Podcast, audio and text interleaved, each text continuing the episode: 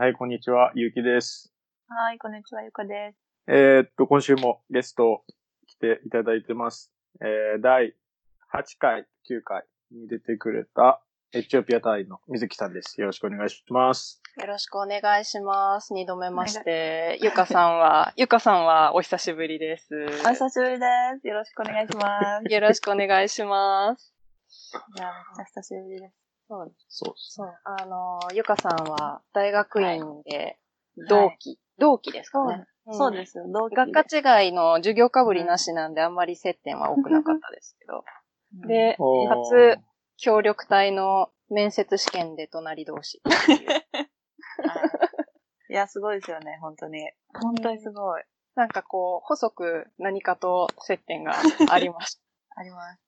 いつもあの、私は大学院の、大学院っていうか、まあ大学のキャンパスの、あの、中中の、あの、スーパーでは、スーパーコンビニで働いてたじゃないですか。ああ、働いてました、働いてました。そう、だからすげえやついるなーって思ってました。どういうこと？いや、あの、違うんですよ。キャンパスのバイトの倍率すごいんですよ。らしいですネイティブね。、そう、ネイティブ以外の人は絶対受かんないんですよ。なんか、面接すごいんですよね、あれね。え？え？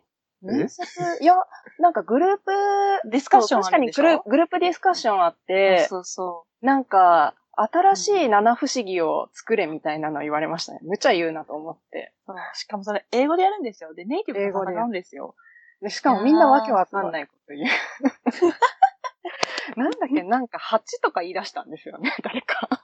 何何なんか蜂とかなんかこう小さい昆虫の世界は不思議があってみたいな話を多分されたと思うんですけど、待って、セブンワンダーって七不思議だろ？え、スフィンクスが夜動くとかそういう話じゃないの？みたいな。こう、私はこう一人でよくわかんないなと思いながら、とりあえずなんか行ってっていう記憶しかないですね。いやーすごいんですよ。それに合格して、いやなんかマジすごい。え大体のアジア人はもうそれ聞いて、あ、やべ、無理だっつって諦めるんで、アプライすらしないんですよ、もう。あ、無理無理無理って。結構書類もめんどいってういう。ん。そうそうそうそうそう。それを知ってみんなね、やめるんですよ。でそこに入っていき、しかもかつそこで勝ち上がり、生き生きと働いてる水木さんを見るというね。あの、いやー、何この人すごいって思っていつも見てました。はいありがとうございます。えー、そうなんだ。すごい、すごい。お金が必要だったので。そうなの？うん切実。いや、だって留学お金かかるじゃないですか、やっぱり。確ね旅費ぐらいは稼ぎたいと思って。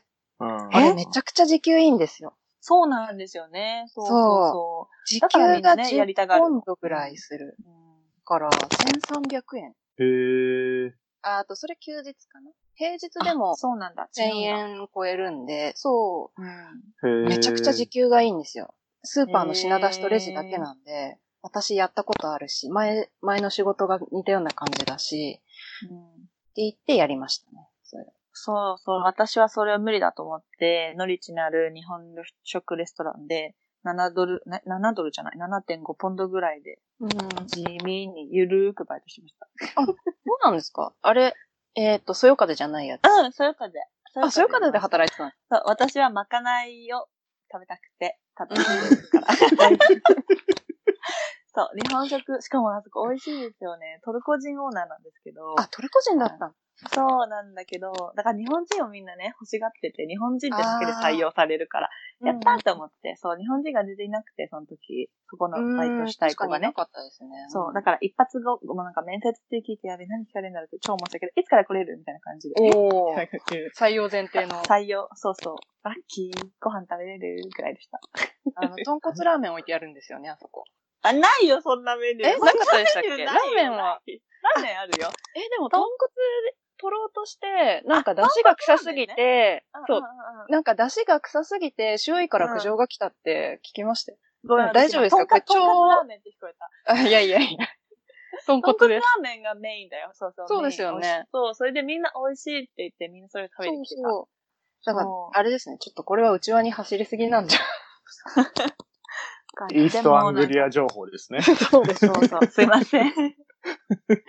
すいません。でも結構ガチな豚骨ラーメンって言って、みんな食べに来てましたうね。ん。私たちも食べに行くならって言って。うんそろそろ本題に戻りますか。はい、そうです。すいません。はい、すいません。大変失礼しました。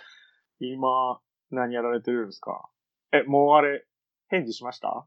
いや、返事はしてないんですけど、でも、待機も、待機も延長も、うん、体験長も登録も辞退して就活しようかなって今は思ってます。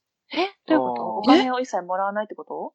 お金を一切、まあ、体験長すると確かに出るんですけど、体験長中のこう活動報告出さなきゃいけないんで、うんうんうん、ちょっとそれを今書く、うん、のもな、それよりもこう、うん、体験長しても最大、最長半年、うん、戻って半年か、うんうんうん、で登録はいつになるかわかんないけど、やっぱり半年ぐらいかとかって考えたら、うんうん、ちょっともうい、もうそろそろ3年 ?4 年ぐらい、あのー、お仕事から離れてるので、ちょっとそろそろ仕事がししたいかな、定職が欲しいかなと思って。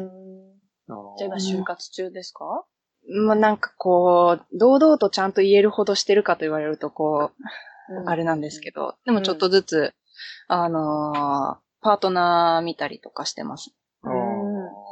やっぱり国際協力系にあるんですか、そうですね。私はもともと、あの、氷からキャリアチェンジのつもりで、まず大学院行って、で、その後、えっ、ー、と、実務経験で協力隊来てっていう経緯もあるので、うんうん、それで、ちょっと本当は今回帰ってきた時に、あの、悩んだんですけど、それでもやっぱり国際協力やりたいなと思って、今は国際協力関係で探してます。うん、あまあ、修士持ってたらもうそうなりますよね。だって、もう今のこの待機120日終わった時点で、2年の海外での、何、その、就労経験みなしみたいになるから。あれ、みなしにはつ、みなしはつくんでしたっけ？つきます、つきます。そうなんだ。特別、は、なんか、なんちゃらなんで。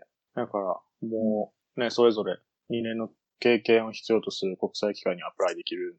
ああ、なんか、少なくとも UNV 枠はもらえるって聞きました。そうですね。ジャイカ的にはそういう見なしになっても、実際アプライした先はそれ見なしにしてくれるんですか？あ、それはなんか企業によるってパートナーズからは聞きます。パートナー相手による感じですね。うん、まあでも、うーん、そんななんかこう、延長して、うん、その、待つのも、こう自分の勝負にあんまり合わなかった、合わないみたいだったんで、うん、仕事始めた方がなんか私は前に進めるなと思って。で、まあ、エチオピアにも心残りはたくさんあるんで、うん、うんそれは、こう、自分がこの先仕事をしていく上で返せるようになろうって思ったところですかね。まあ、そうですよね。エチオピアね、なんかちょくちょくまた暴動が起きたりもしてるし、あ見てます。戻ったところで、またなんかね、首都退避とかやったら、何のために戻ってきたんだ感もあるでしょうし。そうですね。言うて私、あの、途中後半から首都退院だったんですけど、うん、そう、前回、あれ、私前回って何月でしたっけ？出たの。第8月、9月ぐらいかな。うん、はい。そう、あの頃は地方にいたんですけど、その後、10月の後半から暴動起きて首都退避して、で、認知戻って、もう一回首都退避して、で、もう一回戻って、で、認知内でべあの退避して、その後引き上げってなって、首都に行って、そこから2ヶ月次の活動先探すのにかかって、やっと見つけた働き出したって言って1ヶ月で日本帰ってきたんですよ。うん。そうだから、ゆうきさん、あれ、ゆうきさん、あ、そうだ、ゆうきさんはあんまり、なんすか？いや、あ、あれ全部書いたような気がするけどなって思ったんですけど、そうだそうだ。みんながみんな見てると思ってはいけないって今思いました。いや、僕はちゃんと見てますよ。見てるんですか？ありがとうございます。これなんか、ポッドキャスト用にリアクション取らないといけないじゃないですか。の割に少ないですか、リアクション。いや、俺知ってるから反応が薄くなるんですよ。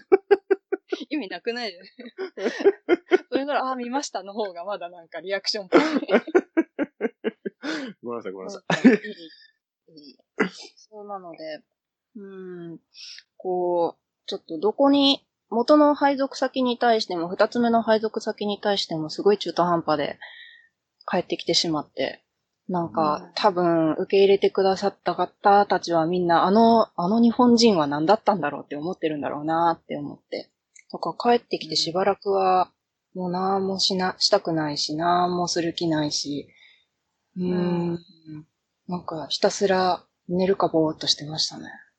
お西洋に当ててたってことですね。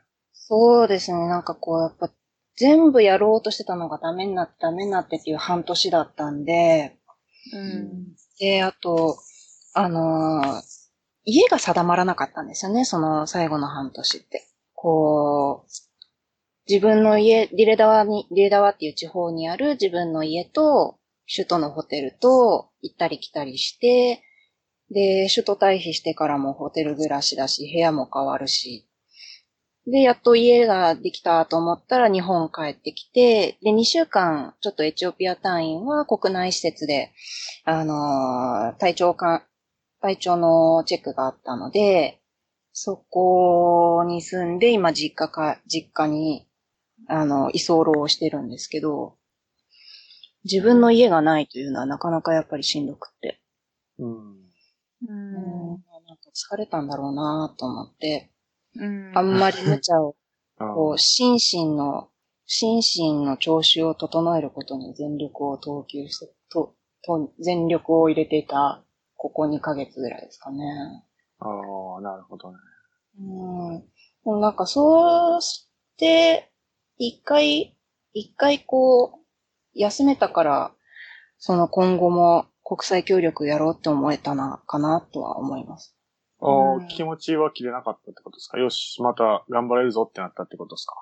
うん、で、最近思えるようになりました。おなんかやっぱ、こう、最初はニュースも見たくないし、なんですかね、うん。音もあんまり聞きたくないし、みたいな感じだったんですけど、だんだんこう、新聞が読めるようになって、で、ニュースも短い時間見られるようになって、で、ちょっと離れてた語学の勉強、えっ、と、アムハラ語と私は、大学普通フランス語やってたんで、フランス語とアムハラ語の勉強を再開できるようになって、で、今、その、じゃあ仕事探すかって言って探せるようになって、ってこう、一応こう、ちょっとずつステップは踏んで、踏んで復活してきてるような気はするんですけど。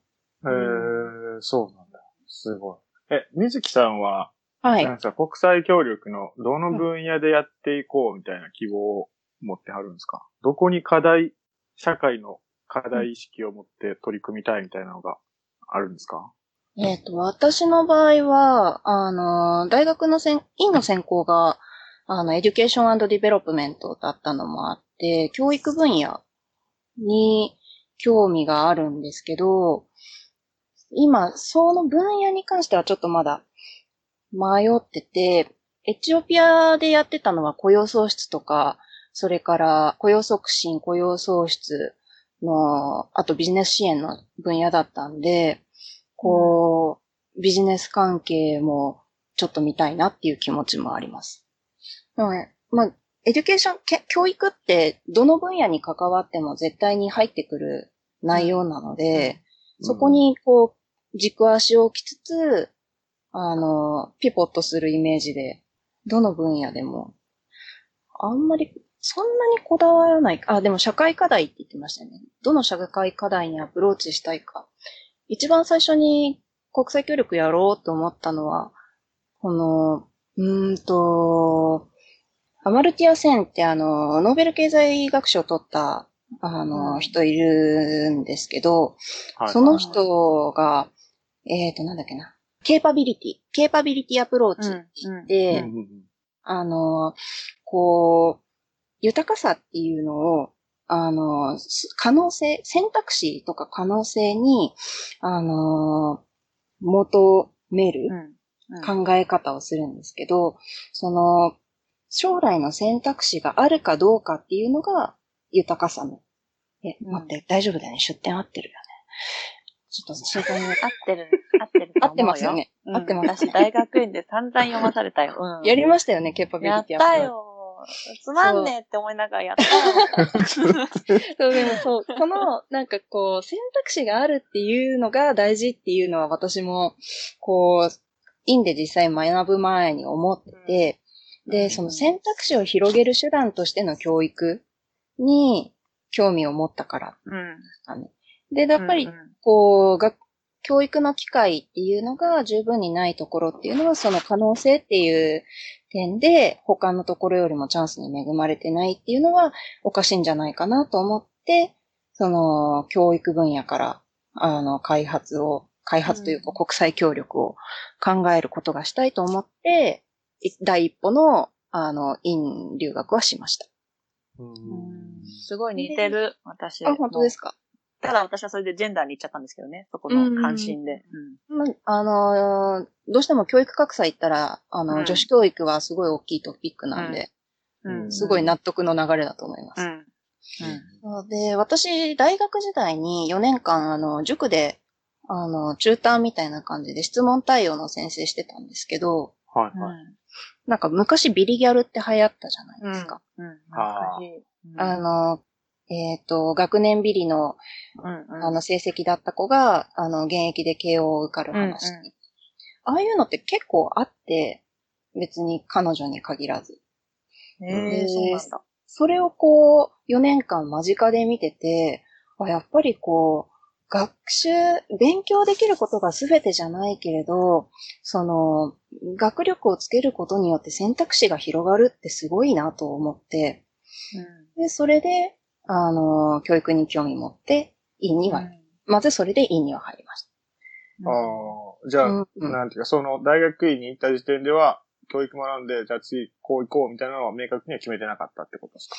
そうですね。ななんか、大学入った時はもっと教育まっしぐらのイメージだったんですけど、そ、の、院に入って修士論文書く、修士論文書いたり、あと、あの、私の授業では、ポリシーブリーフって言って政策提言を作るっていう授業が、あ課題があったんですよ。それが成績にもう80%ぐらい反映されるレポートなんですけど、あの、例えばこの国に政策提言って、この国に例えば教育政策をあの提案するんだったら、どういうふうにその提言をするかっていうのを2500ワードぐらいでまとめるっていうものなんですけど、例えば私は、あの、インドの児童就労を、あの、子供が、あの、働いてるっていうのを、あの、ピックアップして、なんでこういう状況になってるのか、それから他国ではその問題、似たような問題に対してどのような政策をとってるかっていうのをまとめて、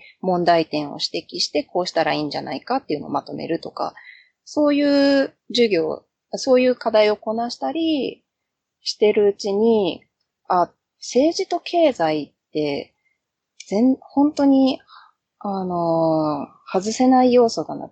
教育をメインにするにしても、分かってなきゃいけないポイントだなっていうのをすごく実感して、うんうんうんで、その思いを持ちつつ、協力隊に行くときには、最初、えっ、と、青年、なんだっけな。えっ、と、私はコミュニティ開発で行ったんですけど、青少年活動か。青少年活動の分野と迷ったんですよ。応募するのに。うん青少年活動ってもう配属先決まったら本当に青少年活動しか基本しないと思うんですよね。そこからこう、ちょっと別の学校行ってみたり、まあできるとは思うんですけど、いろんな分野を除くっていうのがちょっとやりづらいのかなと思って、で、コミュニティ開発だとその分、私がいたところは市役所だったんですけど、そこから学校に行ったり、それから、あの、地域の工場、工場は行ってないかな ?NGO に行ったり、それから、えっ、と、中小企業か、を訪問して見に行ったりとか、いろんなところにこう、あの、訪ねて行って実際に見るっていうことができたんで、そう、こあの、コミュ会選んで行って、で、やっぱり、ああ、やっぱり経済と政治っていうのは大事だなと思って、で、今に至るんで、なんですかね、うん。こう、専門家であることがすごく大事っていうのは、国際協力の仕事を調べててすごくわかるんですけど、すごくわかるんですけど、でも、あんまりこう、一つの分野だけにとどまるのも、それはそれで、あの、間口が狭くなるなと思って、こう、一応軸、そう、だから軸足っていう考え方でやってます。うん。私の軸は教育にあるけど、こう、そこ、それと関連づけて、あの、ビジネス支援、えっ、と、中小企業支援とかビジネスもちょっと見たいし、うん、で、まあ、機会があれば、あの、栄養、食料支援とか、あの、フードセキュリティ、食料保全とか、あと栄養の面とかも興味あるなと思って、あんまりこう、うん教育だけ、教育じゃなきゃ嫌だっていう視点ではやってないです。ああ、なるほど。すいません、長くなっちゃいましじゃあ、た。はい。今は具体的にどういった系の仕事を探してたり探そうとしてるんですか？人材開発的な方向ですか？えー、とですね、今は、一つ明確に見たいなと思ってるのは、日本の、あの、日本の企業の、その、海外進出を、こう、仲介する、こう、仕事なんですけど、まあ、開発コンサルと一緒にやってるところとかがあるとすごく魅力的だなと思って。で、うん、こう、エチオピア見てると、やっぱり外貨が入ってくるっていうのはすごく大事。で、それが入ってこないとなかなか国の政策も回らない。つまり、教育などにも支援が、ま、あの、支援というか国の、あの、意識が回らないっていうのも見たんで、うん。その、うん、その国に、こう、しっかりお金が落ちるように、うん、で、なおかつ日本の企業にとっても、まあのー国内だけだとどうしても、あのーなかなか市場が広げられないから外に活路を見出したいっていう人たちのお手伝いにもなっていいかなって思って見てます。なうーん、開発コンサルも見てますね。NGO とかはまだまだ全然ちょっと数が多くて、どういうとこから手を調べればいいかが、うんちょっと迷子になっちゃって、まだ調べられてないんですけど、うんあの、開発コンサルなんかは、ECFA って ECFA って書いて、こう、いろいろ企業の情報をまとめてくださってる団体のホームページとか、あとイベントがあったりするんで、わかりやすさからまずそこを調べて、うんそこから広げていこうかなっていうところですね。大変ですね就活、就活二度目ですけど、え、そうなんですか？私あの、新卒で一回働いてますもん。あ、そっかそっか。うんそっかそっかそっか。そう、2011卒なんで、その時はその時でリーマン直後で、なかなか大変でしたけど。私、就活っていう就活はちゃんとやったことがないから、あんまよくわかんないんですよね、正直。あれ、ゆかさんって、ゆかさんもなんか一回、一回社会出て大学入ってってなんか聞いたような気がするんですけど。社会出てね。そうそうそう。高校卒業して社会出たかどうかよくわかんないけど、高校出て、イギリス1年間語学留学してダラムに行ったんですよね。うんで、帰ってきて、まあ働いてたっちゃ働いてたけど、なんかもうそこしか受けてなくて、一本で、あ、働きたいで。すって言ったら、なんか、オッケーみたいな感じ。いつか来れるみたいな感じ。いつもそういう感じなんですよ私。なんかめっちゃ運良くて、常に。うんうん運だけで生きてる女なんで、私。そう、だからね、しかも行く先々みんないい人なんですよね。だからね、なんか、うん、そう、そんな感じです。ちょっと就活っていう就活はしたことないんですよ。ああ。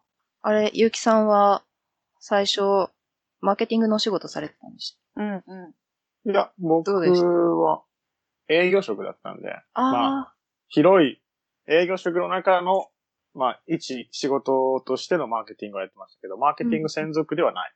ああ、そうなんですね。うんどうでした、就活？僕もそんな就活 あれ そっか。や。いや、まあ、そうですね。大変ですよね。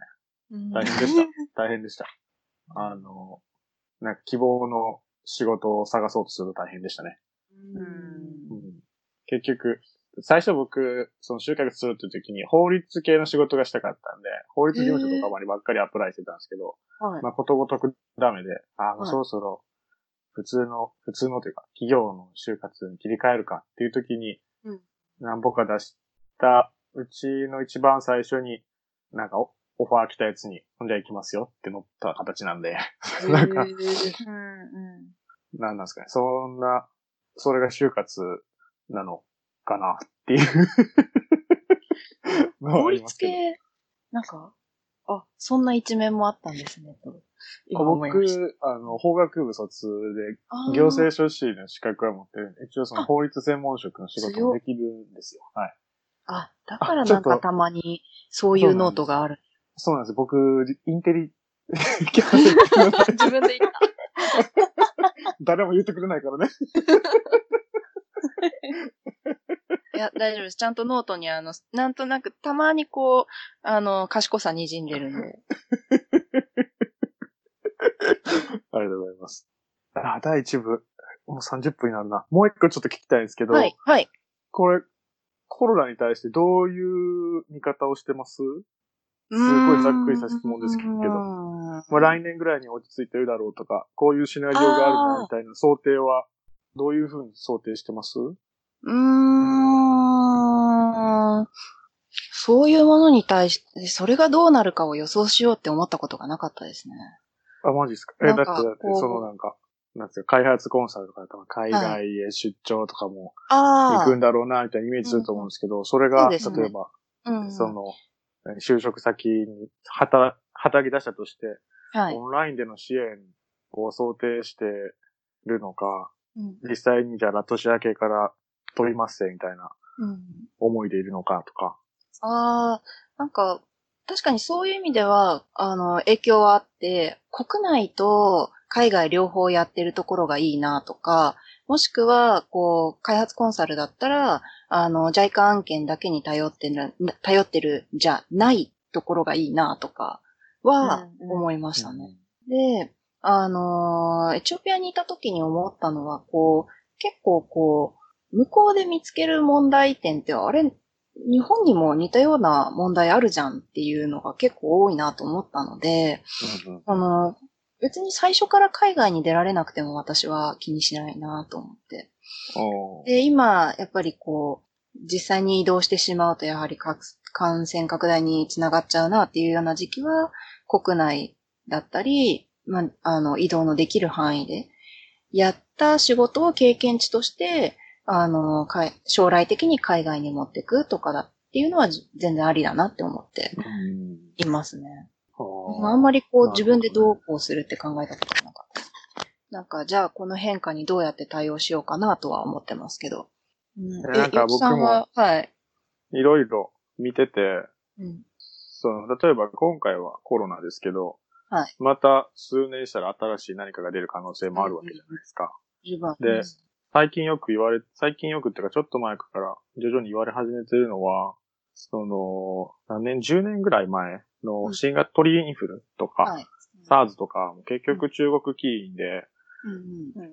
あの、何、生産校を、っていう、なんだ、野生、家畜化されてない肉を食べてて、そこから、えー、強毒化して、うん。どうたらこうたら広まったみたいな。はい。まあ、発生原因としては同じような感じなんでですよね。今回のコロナも。ってなると、その当時の中国政府っていうのも、もうその地元の人には野生の肉を食べさせないみたいなことを世界に約束してたわけですよ。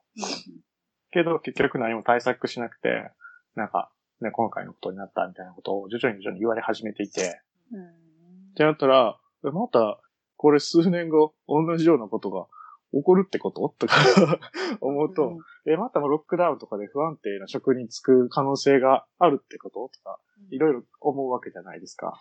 なんか、だから、どういう判断でいるんだろうなっていうのをちょっと興味持ったんで。ああ。とか、うなんか、、あと、なんだ、今、特に最近よく言われるのは、そのレッドゾーン、グリーンゾーンとかって、感染者がゼロの、はい。今、台湾、タイ、ニュージーランド、香港とかはもうグリーン、あ、ベトナムかなとかを、とりあえずオープンにして、飛行機移動自由、国境オープンにして自由にさせましょうみたいな方向に進んでて、うん。そこに今のね、他の、なんだろう、シンガポールとかも入ってくるかなぐらいのところじゃないですか。はで、なんていうんですかね。それが長く続くと見ると、そういった国々での就活とかうん。も考えたりするんかなとか思ったりするんですよね、あー僕は。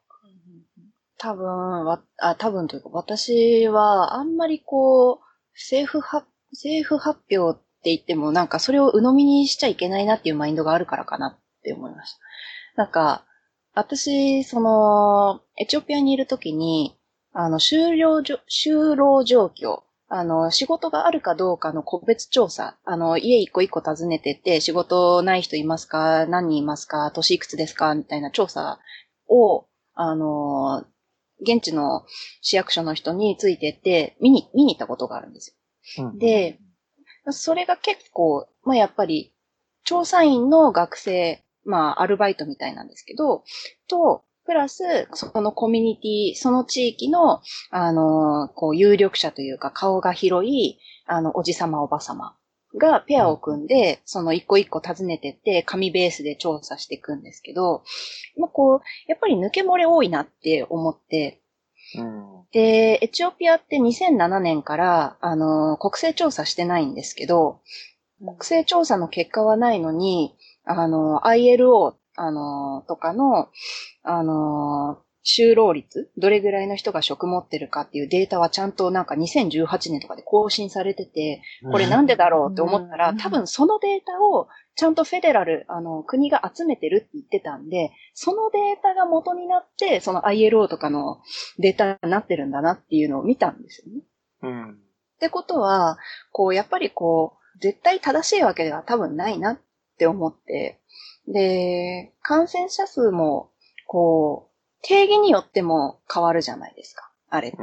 うん。で、日本国内ですら、あの、なんだっけな、重症患者じゃなくて死者数か。死者数の定義は、あの、自治体によって違うっていう報道もあったんで、まあ、なんかこう、で、世界を見ても、こう、感染者数本当に把握しきれてるのか、ちょっとわからないところもあるし、報告してないところもあるし、まあ、なんとでもできるような情報ってって思ったら、あんまりこう、そこにこだわらなく、じょそのデータだけにこだわるのも、あれだなって思って、だから考えてなかったかもしれないです。その、うんグリーンとかレッド、でグリーンゾーンとかレッドゾーンとか、なんか本当にもう、相手も持ってるかもしれない、自分も持ってるかもしれないで、どこでも、どこも対応するっていうイメージでした。あなんかもうちょっと怖かったんですよね。あの、修論とかでつ、修論とか、あの、課題のレポートでつ、一番確実やろうと思ってたデータがそうじゃないかもしれないんだなって思って、なかなか衝撃でした。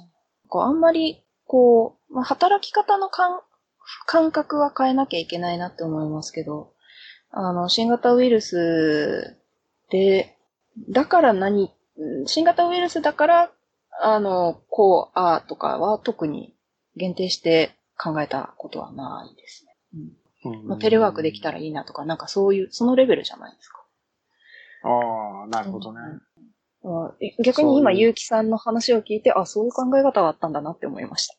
いや、僕は、やっぱりなんか一刻も早く自分の島を出たいみたいなのがあるんで、お退屈すぎて死にそうみたいなのがあるから、ちょっとでも、なんか、僕の価値観としては、その選択肢があることっていうのは結構重い、重いっていうか、大きいんですよね。だから、今その海外どこも行けないっていう状況よりは、例えば、一カ国二カ国でも動ける方がいいなっていう風な気持ちがあるんですよね。まあ旅行とかもしたいし、みたいな。うん。あやったられでもなんか月末、うん、ごめん。なんなんですか？大阪に出るみたいなこと言ってませんでした？あそれはあくまでも国内での話じゃないですか。ああ、まあまあね。そうね。だから僕は結構、なんか、移動するんだったら、ガラリと変えたいみたいなのもあるんで。おーだから全然違うとこ行きたいみたいな。そうそう、やっぱり、なんていうの、精神がそんなに成熟してない、幼いので、飛行機乗ったら冒険が待ってるみたいなんじゃないとダメなんですよ。夢があそる。の気持ちはわかる。それはわかる。かりますわかる。めっちゃわかるよ。新幹線だとワクワクしないけど、飛行機だとテンション爆上げみたいな。めっちゃわかる。そうそうそう。だから、うんで、なんか拠点を台湾に置いて、ベトナムタイとかでも旅行行けるんだったらめっちゃ良くないかとか、うんそんな風なことをね、思ったりしますね。仮にその2、おー3年本当に自由に海外旅行ができないっていう風なことになるんであれば、ちょっと真剣に考えないといけない。ちょっと僕の何精神衛生上ねっていう。そう、あの、じっとできるのも才能って分かりましたもんね、今回。そうそうそうそう。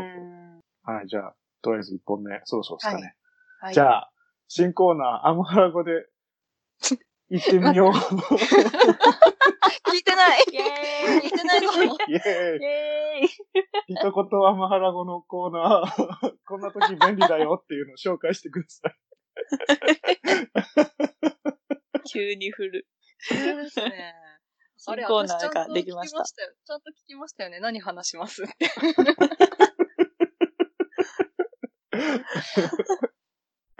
なんかアムハラ語ってあれですよ、なんかインガスンガスみたいな言葉ですよね。何それ何それ何ですか、それ。どこ、どこ情報ですか、それ。あ、え、のんちゃんえ？あの、み、あれですか、この前一緒に登壇してた人ですあ、そうそうそうそう。なんか自己紹介の時に、はい。アムハラ語で自己紹介しますとかって言ってて。ああ、そうなんだ。うん、なんかインガスンガス、インガスンガスとかですって言ってて。え、何言ったらそうなったんだろう？何を言ってるかわからんと思って。うん。はい。じゃあ、今週の一言アムハラ語、どうぞ。一言？一言？え簡単なフレーズで、じゃあ、はい。なんか、はで？っていうやつなんですけど。で？で？で？で？今まさに私が使うのにぴったりな、え？っていう時に使う、なんかびっくりした時の簡単、簡単符簡単語？が、で、えー、で？で、そうです。で？んが、短い。で？本当はうも、うがちっちゃく入ります。うんで？で？で、難しい。で、ちょっと語尾が伸びる感じの。で？で、ええーそれをあげはい。っていう時に使うんですか？で、そうです、そうです。なんか、あの、今日、あの、例えば朝8時に待ち合わせしてると、じゃ、してるとするじゃないですか、オフィスに。はい。で、うんうん8時に行くじゃないですか。あれ、なんとか、誰々はって言ったらいないよって言われたら、んで？っていう、そういう感じで使います。ちょっと難しいな。え、なんで？いや、いや、え、そのアンファラ語に対する初めての遭遇なので、なんあか、で？って言われたらなんか、そうワットっていう風に聞かれてるように感じるから、だから、まあって言いたいあ、ああ、ああ、そうですよね。な。日本語的にそうです。んでみたいな。うんうんうん。で、続きは何みたいな。うん、続きは何？こっちがびっくりしただけ。で、う。んで？って言っても、で、でもこれ、普通に今言っちゃうんですよね。まだ誰にも聞き返されたことはないんですけど。変なやつやなって思われてると思いますよ。え えええそうかなどこの方言を拾ってきたんやろって思われてると思います。直さないね。外国語だと思われてなさそうですね。思われてないと思うあ、でもそういう意味では、OK の意味のウッシーも使ってるんで、ちょっと、慣れ慣れしいやつやなって思われてる可能性は。ウッシ、ウッシっていうウッんですかシーなんですよ。ウッシー。ウッウシ。ッシー、OK。ウッシー、ウッシーって言ったら、はい、OK、OK。へー明日何時ね、ウッシへー、面白ー。あの、単位間でも使う。い。へギャルやん。ー。ね面白いよね。え今週はひとまずこのぐらいで勘弁していただいて。ーはい。じゃあ来週も考えておいてください。収録、収録5分後やな。